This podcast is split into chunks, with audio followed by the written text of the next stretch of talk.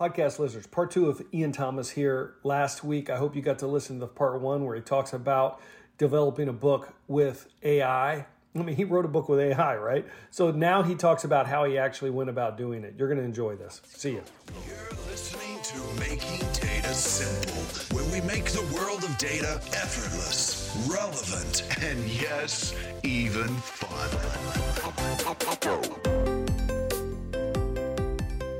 It kind of ties into your book as well. So let's dive in a little bit there. I'd like to talk to you what you did there, what the process was, what did you leverage, what data stores that maybe pre-existed you already leveraged, etc. And then you translated that into all right, now I'm going to have a conversation. How did you go about doing that, and how do you feel about the answers? And I guess what did you learn out of it? So I'll I'll I'll I'll, I'll go backwards or or forwards. I'll answer everything. Okay. So in terms of the Good. process, something to understand is that, you know, I use the word train as a kind of shorthand word to explain to people um, how the process worked, but it's not actually training because GPT-3 has been trained on, you know, what can be thought of as the greatest like sum total of human text in existence. Every public domain book, every, you know, um, you know, common web crawl, um, you know all sorts of di- of different data sets are all inside GPT-3. And so when you're accessing GPT-3, you're accessing all of that data and all of the patterns within all of that language. So what we did is we prompted GPT-3.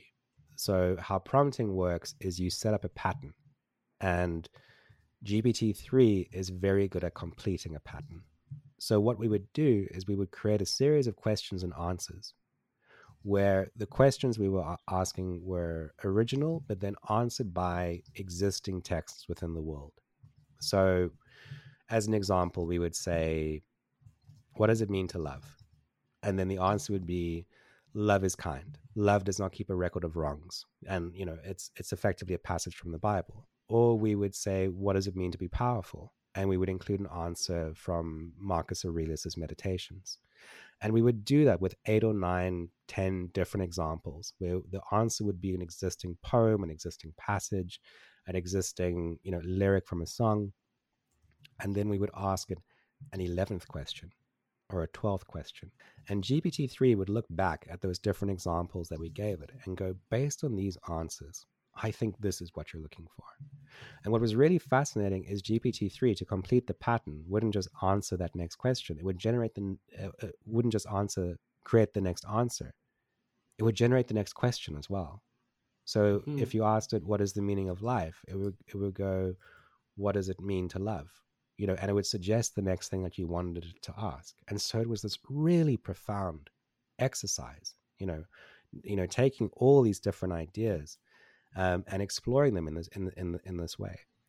In terms of what I learned or what came out of it, if you take the sum total of human spirituality as a series of prompts and you give it to an artificial intelligence and you tell it to go and explore and come back with answers, the thing that it comes back to again and again is love.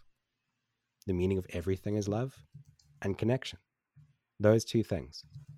And with all the different questions and answers we, we, we asked, it would come back in these different ways to say, we are connected. We are connected to the universe, we're connected to each other. And the reason why we're here is to love. And so that was really profound and really interesting because it points to, you know, what, why, why are these different texts so special to us? Why do they matter so much to us? And I think it's because they speak to those common truths in, the, in a really powerful way. Just to make sure I'm clear, how does GPT-3 sure. prioritize the feedback of the questions? Because it's got so much information in there. What, when does it know to go with uh, Marcus Aurelius versus the Bible? You're asking like, what is love? Yeah. There's a trillion definitions, I'm sure, out there. A trillion. Sure. So, so we give it the answer. We create a pattern. So we effectively give it a series of questions and answers where we're going. The question is, so we create the okay. start of the pattern. I follow. Yeah. So we're creating a dialogue as a as, as and making that dialogue a pattern, and then putting the next step in the pattern and not completing it, and asking the artificial intelligence to complete it based on the previous answers, and it's generating a so you give it like original answer. How many how many uh, question and answers do you have to give before you really start getting some profound feedback back? Probably about eight or nine. So what we would do That's is we it. generated, yeah, we, we we generated a kind of master list of prompts of really profound text, and then we generated, you know, we when I say generated, we came up with questions that those poems, that those lyrics, that those passages answered, and then we constructed different patterns as prompts, and then GPT three would come back with you know these different answers depending on what we prompted it with. So Yeah.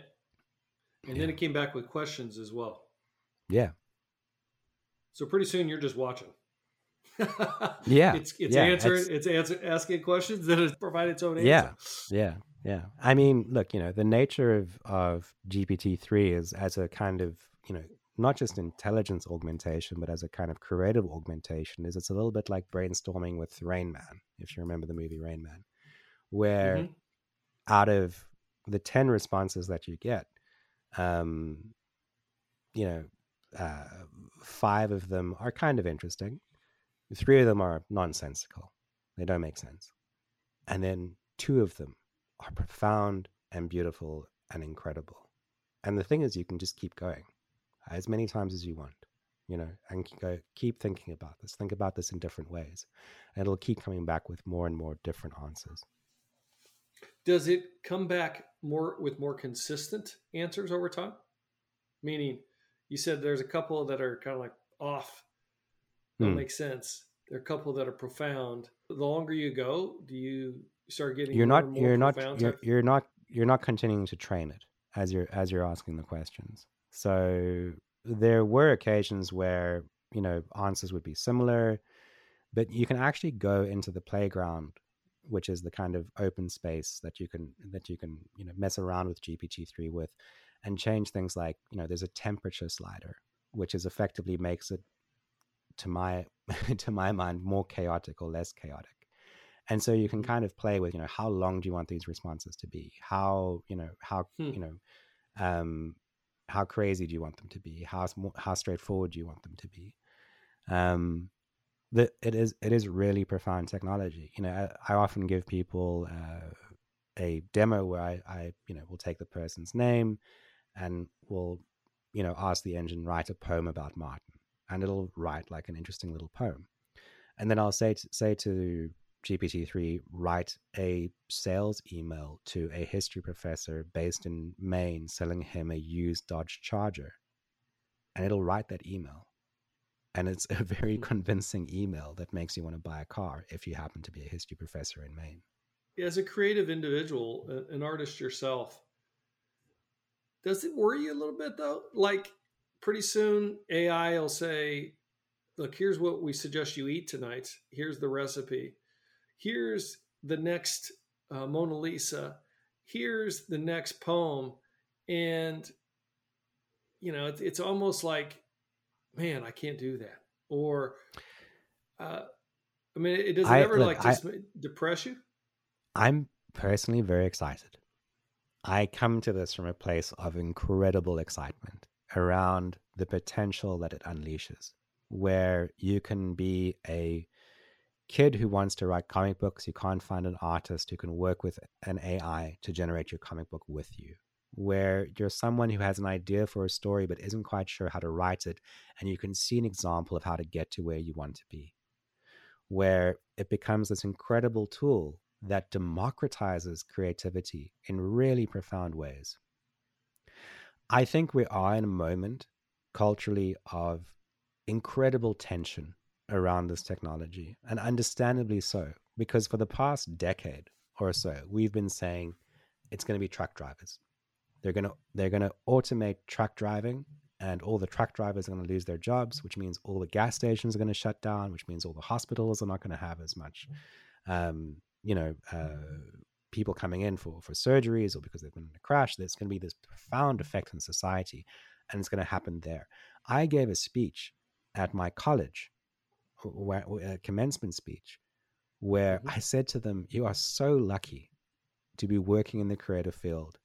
fields because it's going to be the, one of the last things that gets automated and over the last year or two i've been proven profoundly wrong in terms of the mm. creative potential around artificial intelligence. One of the main points of the book of what makes us human is to make people aware of the potential behind the technology, to be a part of the conversation around artificial intelligence. Because I think what happened with the first web is that we were very excited about it and we went into it expecting it to be an overwhelmingly positive thing no matter what happened because the technology was good. It seemed to be you know filled with positive um, potential. And over time there were definitely things within the web within social media and so on that were not good for society that were not good for culture. And i think part of the reason for that is we as a society were not actively involved in the conversation enough because we weren't aware of what was being done. And i see ai as something that has the, a very real potential to be more important than the internet in terms of the effect it will have on the world. And I think everyone should be aware of that and they should be involved in the conversation, whatever way they can be, so that we can make sure that whatever we're building, it is good for us. It's good for culture. It's good for society. And it takes us to a good place. It sounds like if um, oversimplify, and probably won't do it justice here, but you would say as an artist or a, creative individual this puts you in a higher value position. Meaning you know you're not starting at level zero with ai augmented intelligence. You're starting at you know if you're looking at zero to ten you're starting at a five or a six and then you can finish it up and get to places that you've never got before. Kind of like what you said if, if you're a uh, that's a great example. If you're a, a, kid that's trying to create a comic book, but you need the artist, you need somebody else to do that piece. You now you've got a partner. You got a partner yeah. or, with. Or if you're the artist, you know, if you work with something like GPT three, you've got the writer. You know, and so it's it's really it's it's really going to democratize things in a really powerful way, I think. And um, you know, you know, Ernest Hemingway always spoke about the white bull, you know, the the the the blank page, which is the hardest space for anyone to start from as a creative person.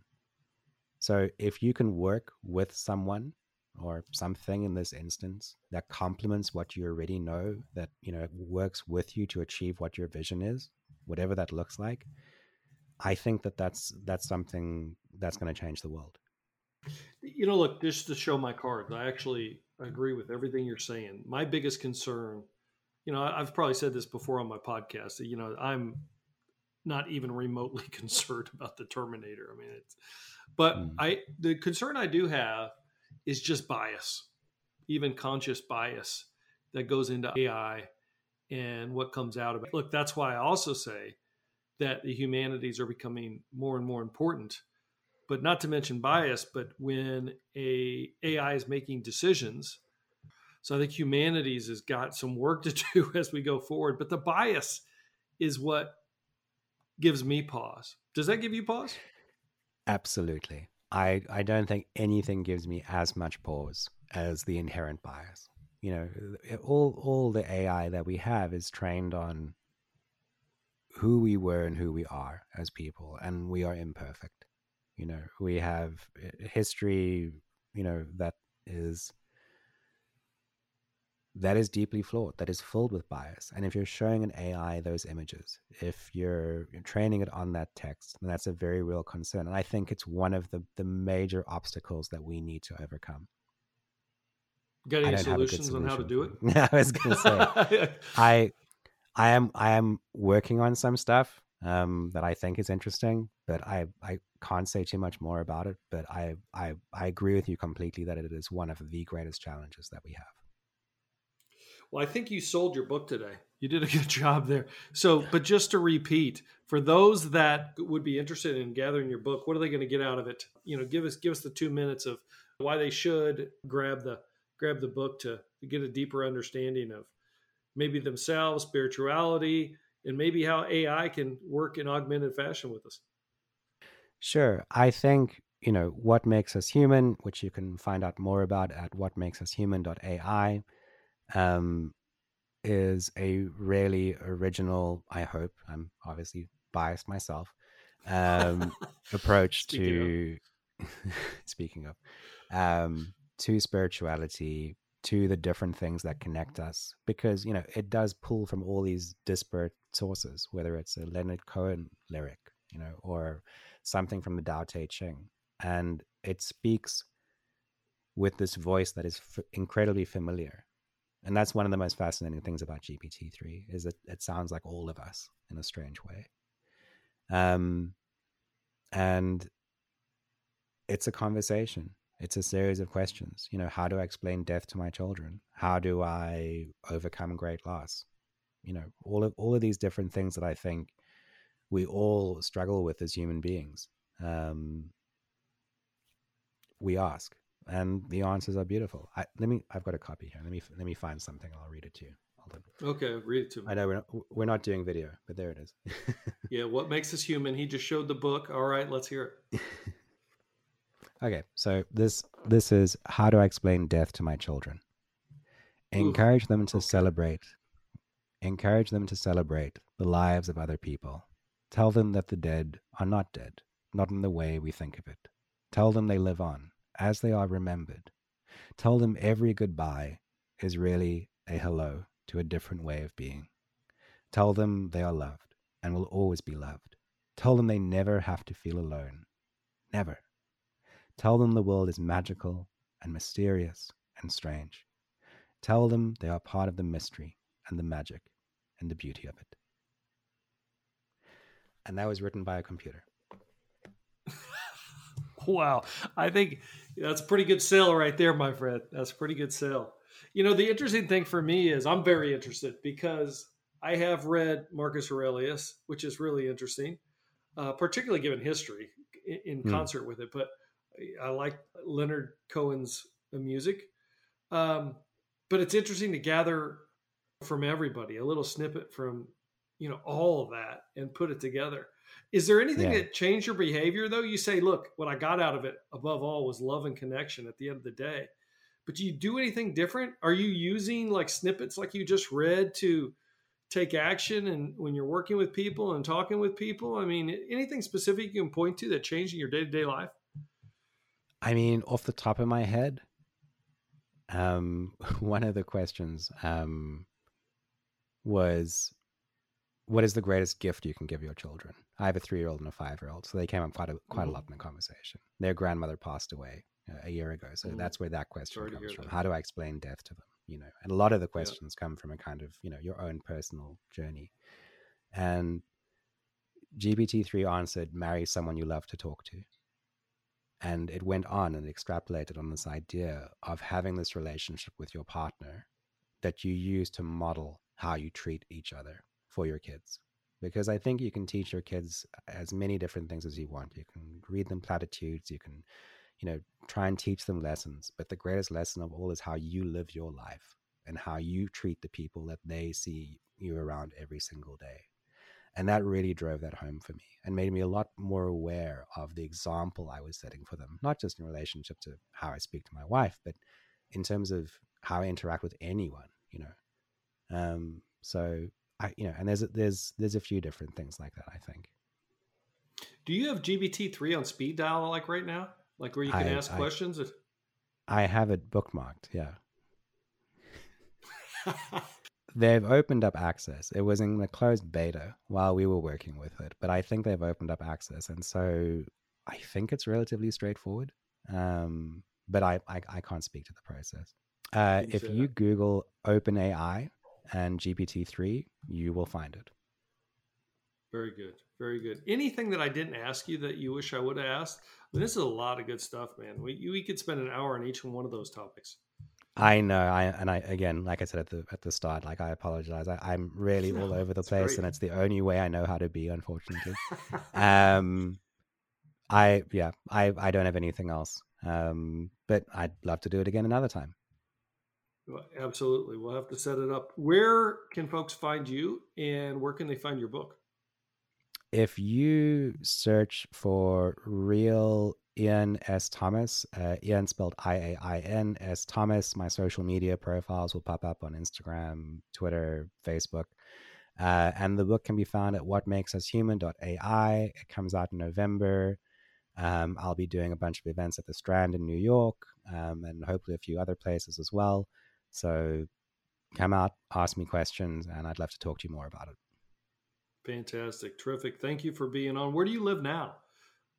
I am now in the wilds of New Jersey. Um, we've been Jersey. here for about a year now. Yeah, in Maplewood. It's beautiful. I quite like it. What do you do for fun outside of attending to children? I'm not sure. The kids between being between between being an author, a group creative director, and being a dad of a three year old and a five year old, um, there's not much. You know, um, it sounds like you're just having fun doing what you do. You're in the perfect I love what spot. I do. I I absolutely love what I do. I'm very lucky in that respect. Yeah, that's that's. I think that's the definition of success, right? Mm-hmm. Well, terrific. Thank you for for being on, Iain. Uh, it's been a learning experience for me. I will definitely be one of the ones that is reading your book rather quickly. Um, this is almost like a cheat sheet across the uh, the the entire landscape, which I, I, find very interesting. So I'm going to take advantage of it. Thank you for being Amazing. on. We'll hope to have you again. Thank you so much. Have a great day. Podcast listeners, as always, hit us on almartintalksdata at gmail.com. Let us know how we're doing. Please rate us in, in your flavor of podcast choice. Until next time, we'll see you on the podcast.